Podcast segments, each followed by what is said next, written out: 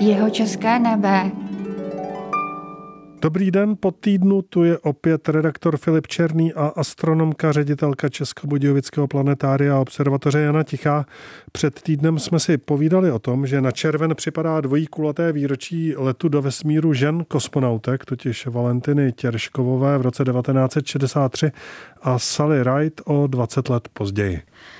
Sověti brzy po Jurii Gagarinovi vlastně chtěli jaksi vyhrát co nejvíc těch prvenství, takže v podstatě to byl zřejmě důvod pro let Valentiny Těreškovové ve Vostoku 6. Možná nebyla úplně nejlépe vybraná kandidátka, a takže pak vlastně rozhodně nebylo v Sovětském svazu žádný nadšení pro další ženy ve vesmíru. Ale ono nebylo ani ve Spojených státech, kde tedy neměli tu první ženu, ale dalších vlastně 20 let ani nikoho nenapadlo, že by se ženy mohly v kosmu odstnout. A dá se říct, že v podstatě u obou těch kosmických velmocí převládlo takový velmi patriarchální a velmi starý pravidlo. Staří námořníci říkávali, že žena na loď nepatří a že žena na lodi nosí neštěstí.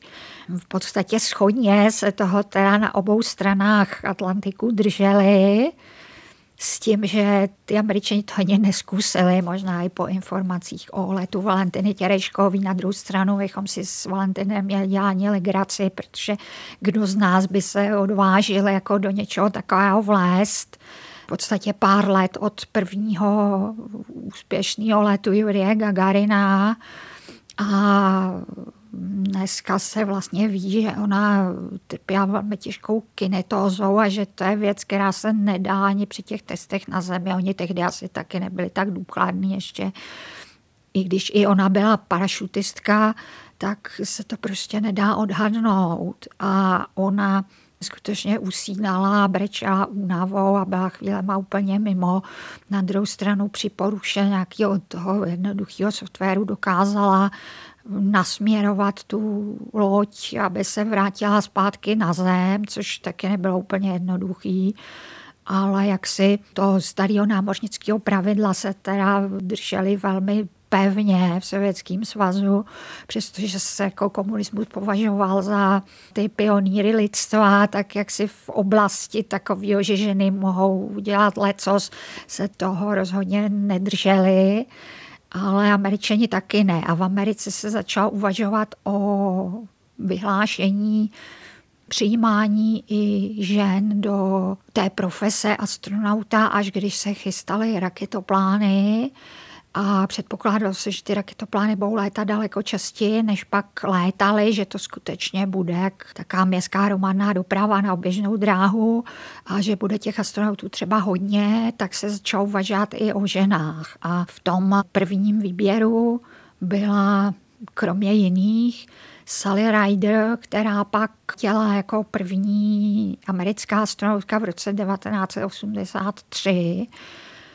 18 června, takže ta ženská výročí v kosmonautice obě připadají na červen, proto jsem se do rozhlasu na tentokrát připravila a začetla jsem se tam do spousty zajímavých osudů, protože v podstatě příběh nebo životopis nebo CV, jak se dneska říká, každé z těch kosmonautek, ale ono i kosmonautu je sám o sobě příběh na román.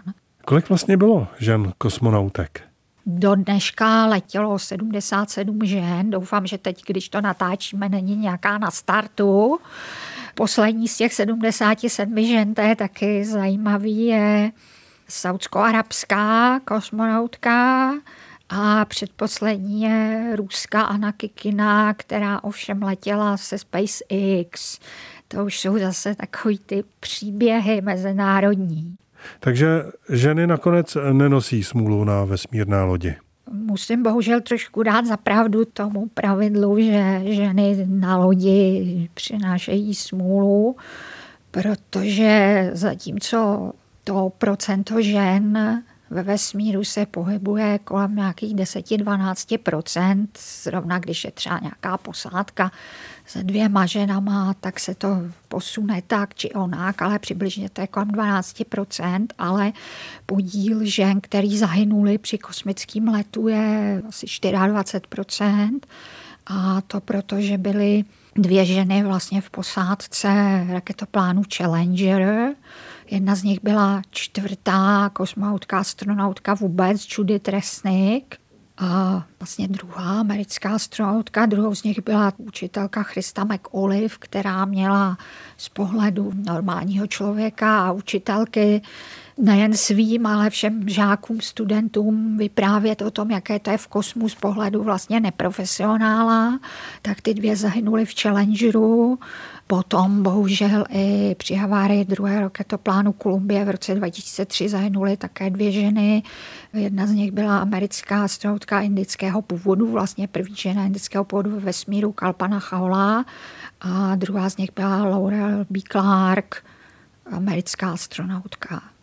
Takže to je taková neveselá část toho příběhu. No, za týden ale budeme už pokračovat optimisticky, protože si řekneme, jaké zajímavé útvary můžeme spatřit v červenci na jeho českém nebi.